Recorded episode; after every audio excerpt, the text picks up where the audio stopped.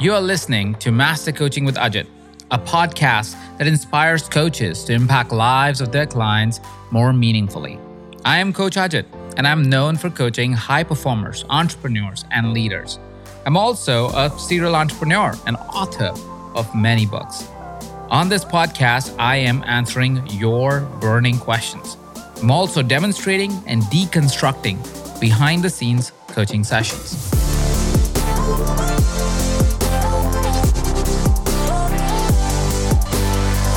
The intention, Jamie, here is because you said you're also willing to invest. The intention of our or the best suited outcome for us would it be you finding a path to start a business under your business, or would it be to reduce overwhelm? I'm doing good at building the business inside the business. I think I've got all of those pieces ready to go. I don't think I'm missing clarity around that. It's definitely the overwhelm on the other side, like trying to make it happen. Beautiful. What is it that gets you overwhelmed? Tell me a little um, bit more. I think I'm not prioritizing properly. I get overwhelmed because my collective business. It's what I know. And it doesn't scare me in any way. Like it's just, you know, A, B, C, D, do these things, get them done. And then I'm always thinking too, I'm always like improving things. So then I, and I do things for other people. So like I, I'm letting that take my time and my prioritization over the physicality of really getting going on the life coaching business. Does that make sense? Did I answer your question? Yes, and so what I'm not hearing is what gets you overwhelmed. I understand you're getting overwhelmed, but what is it? What is it that as a is it that because there's too many people booking the center? Is that what is getting you overwhelmed? Is it because you can't find time for your life coaching business? Is what's getting you overwhelmed? What is the trigger of you feeling the overwhelm? I've signed up to do almost too much for one definitely too much for one person to handle. Mm-hmm. definitely. Amazing. So so tell me what all have you signed up for? Let's list um, it out. well besides booking the clients then i also assist them in marketing. I do all of my own web updates design schedules. I do all of my own social media which i'm pretty prominent on there. Um, I'm also a member of the Chamber of Commerce. I'm a member of the Downtown Business Association. Um, I do all my own marketing. I've uh, got someone who helps me a little bit on designing, and she's definitely helping me um, to get ready to launch the life coaching part of my, you know, the new part of that. So I've got a little bit of help there, but then I clean the space. I you know, I do uh, all of it. It's it's a one woman show, and no one can really believe it when they find out that it's just me. I would not either. Why do you think that you do everything? What is the motivator for that? I think it keeps coming down to I think I can't afford it. But okay. Yeah, I need to train my brain to find the value in the investment. And so that's where I keep getting stuck. Okay. Uh, do you mind sharing what do you make as revenue for the company right now, for the center right now, generally? We are bringing in about 8,000 or so a month. So that's about 90 something thousand a year, 95, yeah. 96,000 a year, yeah. right? And what would you say is the profit margin? Well, I've invested, reinvested over and over because I remodeled. So it's a little bit difficult to say. I don't actually know how to answer that properly. So here is something that you want to understand, Jamie. Uh, this is how you want to think about your business. What tends to and it's a classic thing that you're doing, by the way. This happens with most entrepreneurs that have started with their own hands, which is every entrepreneur. Is that every business that we build, the first business that you build, you build it with your bare hands. You are doing everything. When I started Level Coach, I was doing the website, I was running the ads, I was recording the videos, I was regarding the production. Everything was done by me. It's done with your hands. And when you do that, it becomes a little bit of a challenge to really be able to see why do I need more people, right? Because we are fearful of does it it's going to cost money. Will they do? They're not going to do the job as good as I am going to do. They're not going to be able to. You know, it's going to cut into my profit at the end of the year. It's going to cut into my revenue. It's going to cut into my things, right? So there's a model that we came up with, and that model is called a model of finding out how much does it cost for you to do that task mm. versus if that task was done by somebody else. Mm. So what we're going to do is we're going to use the 80,000 and we're going to say that's your annual income. Let's just assume that, right? So all of that money is generated by Jamie. It's Jamie's income. Once we do that, that gives us that every month, oh, sorry, 80, $96,000, right? So let's do 8,000. 8,000 is easier, right? $8,000 is what you make. Let's say that is divided by, um, let's say you're working 40 hours a week. I'm just going to give random numbers, like simpler numbers for mathematical reasons, right? 40, 80, it's 160 hours a week is what you work. That way, that puts you at 50 bucks an hour, right? So Jamie's an hour's investment is $50 right? So if Jamie does something, it must be worth $50 for her to be able to do that. Mm. Right. Now, when you consider, say, cleaning the space, now I don't know how big the space is, but cleaning the space usually would cost 150 bucks, and three people will come and get it done in an hour, let's say, right? If you were doing a proper cleaning, something like that. Again, depends on the space, but let's say hypothetically that's the price. That would mean that's three hours Jamie's time that they she would have to pay for somebody to come and do the entire job. Now, how long does Jamie take to clean the space? Right. Right. And if let's say the space is small and it only takes Jamie 30 minutes to clean the space, maybe the cleaners only need it once in two weeks. Right. Because they're gonna come in, they're gonna move everything, clean everything, complete a different vibe to clean something, right? Same for anything else that you may be doing right now, scheduling. If it takes Jamie an entire day to schedule everything out, that's uh, 50 into eight hours, about 400 bucks. If an assistant can do that for less than that at 20 bucks an hour, let's say, well, it's worth investing in the assistant because otherwise you're actually spending more money than what you would if you were doing it yourself. Right? So it's almost like how you treat an employee in somewhat way, right? When somebody comes in, let's say you hired a manager, a CEO of a company, you don't tell them to go fix your website, right? Because the CEO, the dollar value per hour is so high that to fix a button on a website, it's just a useless activity for this person to do. They should never be doing it. It's better for them to sit around and think than for them to go fix a website button. Right now, they can be obsessed about it and so forth. It's a completely different conversation, but that's not what they should be doing. Even if it needs to be fixed, somebody should be going in and fixing it because the person that's fixing it is probably costing them 30 bucks an hour a CEO probably costs a thousand bucks an hour or more, right? So it really depends on the quality of work that you get to do is what your price is. So if Jamie is the owner operator of the business, her price is say 50 bucks an hour. When she does a 25 buck an hour work, it's actually less valuable to the company because every single time, let's say for it, and I'm just going to expand the scenario a little bit for you, right? So let's say you make 50 bucks an hour, right? If you were to focus on your life coaching business in the four hours a week that your assistant can do the scheduling and the cleaners can clean the place, that gives you, say, six hours a week or four hours a week that are free for you.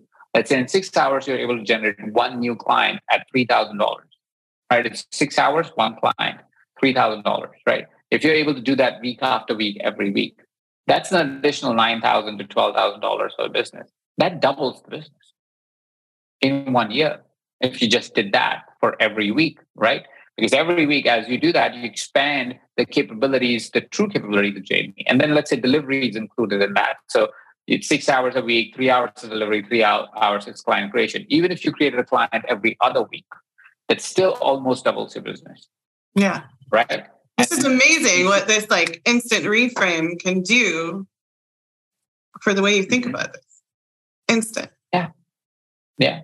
So, what is it that is present to you right now? Like, as I gave you this mathematics, now this mathematics may work a little bit different for you because you know you have to sit with the numbers, you have to see what's your profit margin, so you can figure out what's your budget to be able to invest in an assistant, right? So mm-hmm. that's why I asked for profit margin because what happens is when you know your profit margin, and or if you don't know, you set up what profit margin you would like at the end of the year.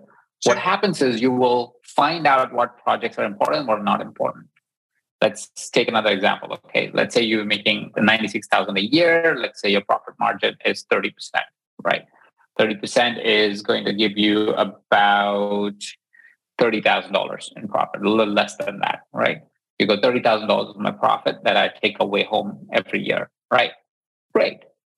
An assistant, when you try them, and if they're not increasing income for you, you will of course hire them, right? But when you hire them, the first one's going to cost you twenty five hundred dollars, right? Somebody who's like simple assistant, just just scheduling. It's not somebody that your senior staff member. It's somebody who's a junior that is going to come in, or somebody who who wants to do very simple jobs, right? Somebody who's who's at that level. So 2,000, 2,500, maybe a part timer doesn't even need to be full time, right? So that's where you start the journey. You go, okay, so that's what I'm going to pay. So what I'm doing is I'm doing a two thousand dollar test, right? Mhm. Now out of the thirty thousand that I make, I'm testing for two thousand, right? Which gives me the capability of saying, when I add this person to my payroll or my contractor role, can I increase my income as they play this role in my company? And if you see a net increase in income in the first one, two, three months of their working with you, you know it's worth investing the $24,000 that they're going to make in a year from you because your overall income is going to go up, right? Because when, let's say, the example of you work six hours, you get one client, you make 3000 every time you get a client, you get four clients a month or three clients a month, you make $9,000 more. It's probably mostly profit, which means now this this assistant has actually given you the time to actually double your income, actually more than double your income because coaching will probably mostly profit because the cost of operating is very low. Yeah. Right. So you're thinking in context of what is my profit margin? How much can I afford to test something so I can free up my time and that actually increases my income. So what happens with that is every single time your income increases, your hourly rate goes up. So Jamie right now was 50 bucks an hour. Jamie next year will be 100 bucks an hour, 200 bucks an hour, 500 bucks an hour, 1000 bucks an hour. Whatever that the number is, now you get to play. You get to get, okay, a thousand bucks an hour person does not reply to emails, or 500 bucks an hour does not reply to emails. I have a person that replies to emails. It doesn't do the cleaning. Somebody does the cleaning. The person does not uh, deal with whatever organization is required. It may even be that this person doesn't even go to the center because center is managed by somebody else, and she just comes in to, you know, as an owner operator once in a while, right? Sure. Because the person that is making that kind of money is not required in that setting that much. Yeah. So what you're doing is not only setting up a system for now, you're setting up a system for future growth. How does that feel in context of the overwhelm that you're feeling with? It feels great. I hired an assistant once for the collective business and it didn't work out. She wasn't what she said she was.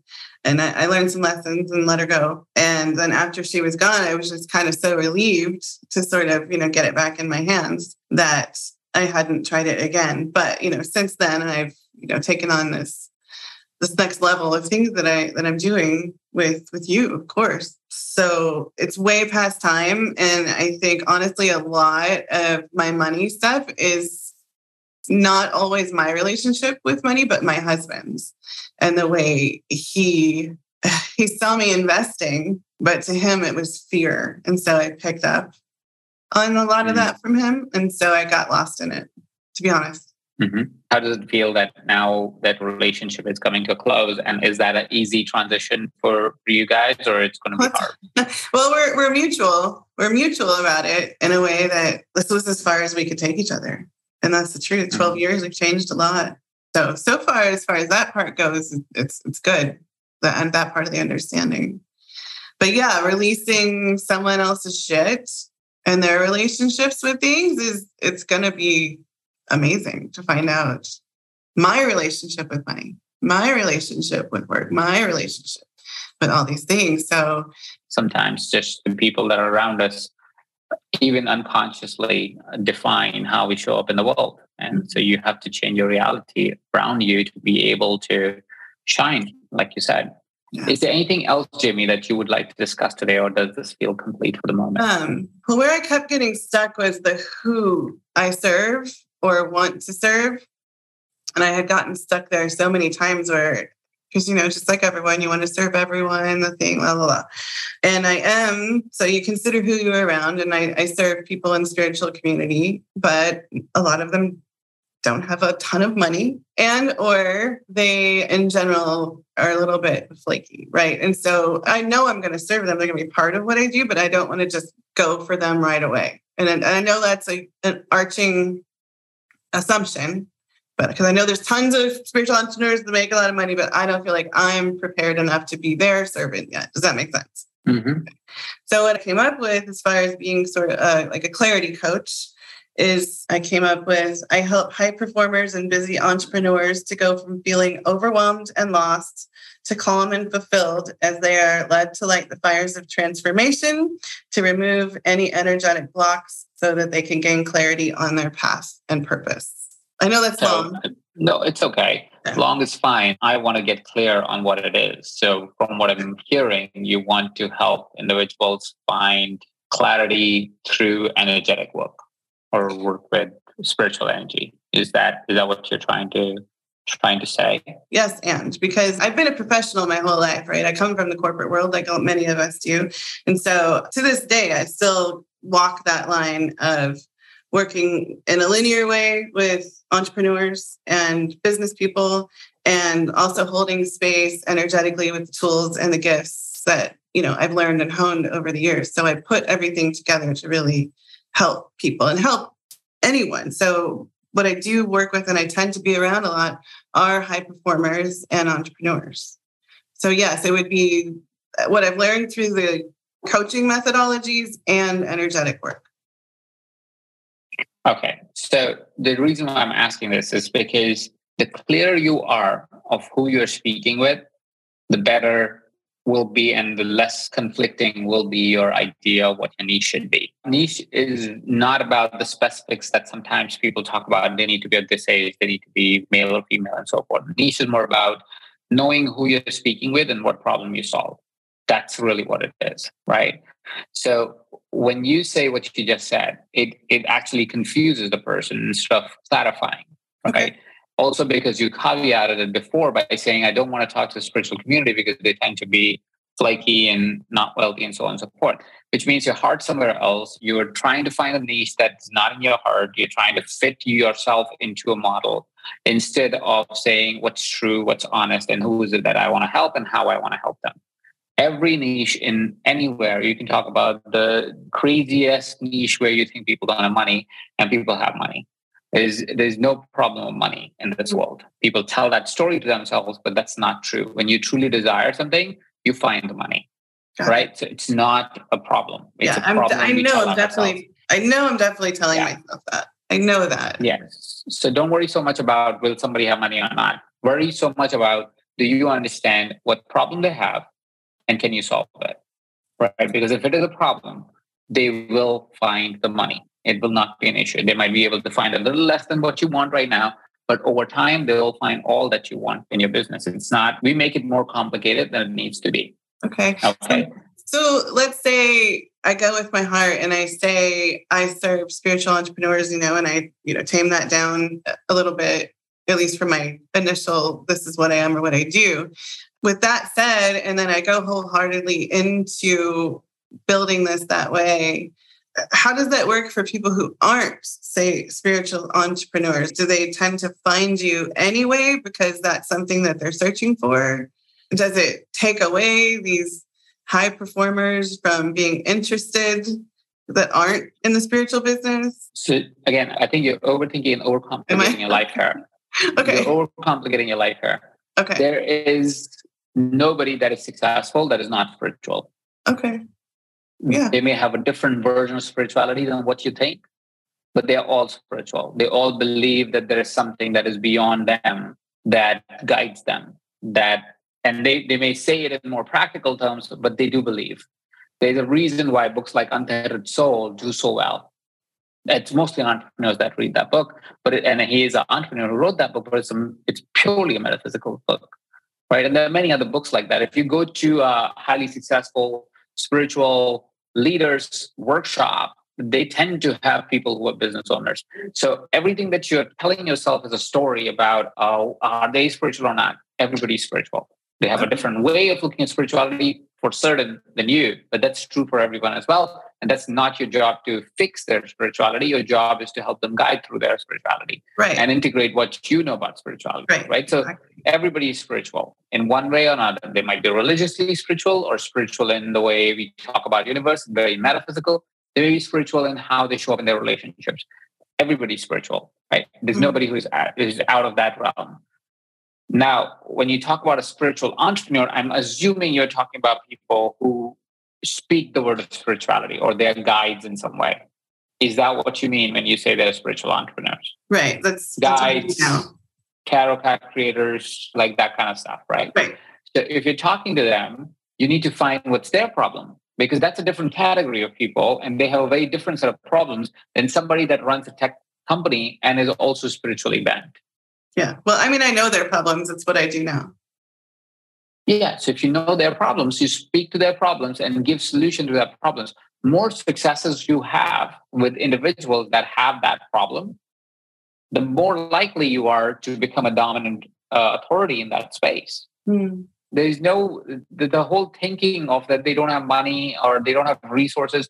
They have resources. That's how they survive. Especially if they live in areas where you are. Yeah it's expensive as shit to live there. If they can afford to live there, they know how to make money. They have a different narrative, and maybe that's the narrative you are working with. I have no idea what is the challenge that you solve, but be more interested in the challenge they need to solve and solve it for them. Okay. And sometimes, and I'm speaking out of turn because and I don't know exactly the people that you're talking to, but a lot of individuals that I've met that kind of complain about similar things that you talked about, it's because they find it hard to make sense of the world that is around them. And they want to be comfortable by saying, you know, I live in the 5D world, I'm in the 4D world, because it's safe to be there. So they don't want to come down to the world where everything is practical. Yeah. And you have to actually do You know things. what I'm talking about. yeah. So if that's the case, then our inquiry should be A, can I bring them to this this plane because if i can help them come to this plane and go through the pain of building something real and not just talking about it in the air then well one case study means i have everybody that is in that field saying please help me. Yeah. Right? Because that's the pain that let's say common thread that all of them have. Yeah. all you need to do is create one winner. Because they will go holy shit how did that person who was exactly where i was six months ago playing a different game how did they move up the ladder? How did they come to reality? There must be something that happened. Well, that's your success story to tell again and again and again. And there are so many case studies and so many success stories in this plane that are very spiritual, very meta, but can make sense of the world as well. Yeah. Oh, that was super helpful. I appreciate it. What would be your action steps from here, Jamie? My action steps are to first sit with this and contemplate it before I just jump and really see how this fits into my life, starting with the reframing around money and, and the assistant. Really kind of embody that first and then take that step. I literally already have a comprehensive list of what this person could do. It's already ready to go. It's ready to go. So I already put the feelers out on Monday with people that I spend time with. I held a facilitator circle that I am looking for an assistant. So that's already in the universe. And I'm just going to make one, a monetary investment and move the money in a way that I know what my investment in this is and a time frame for testing this out with someone. Um, Beautiful. and I want you to use your accountability group because you're part of Accelerate. Use your accountability group to keep yourself accountable, to work with on making sure you're doing the actions that you just stated. Okay. Okay. I want to know an update on what's happening. Okay. I want to know an update how you're resolving this.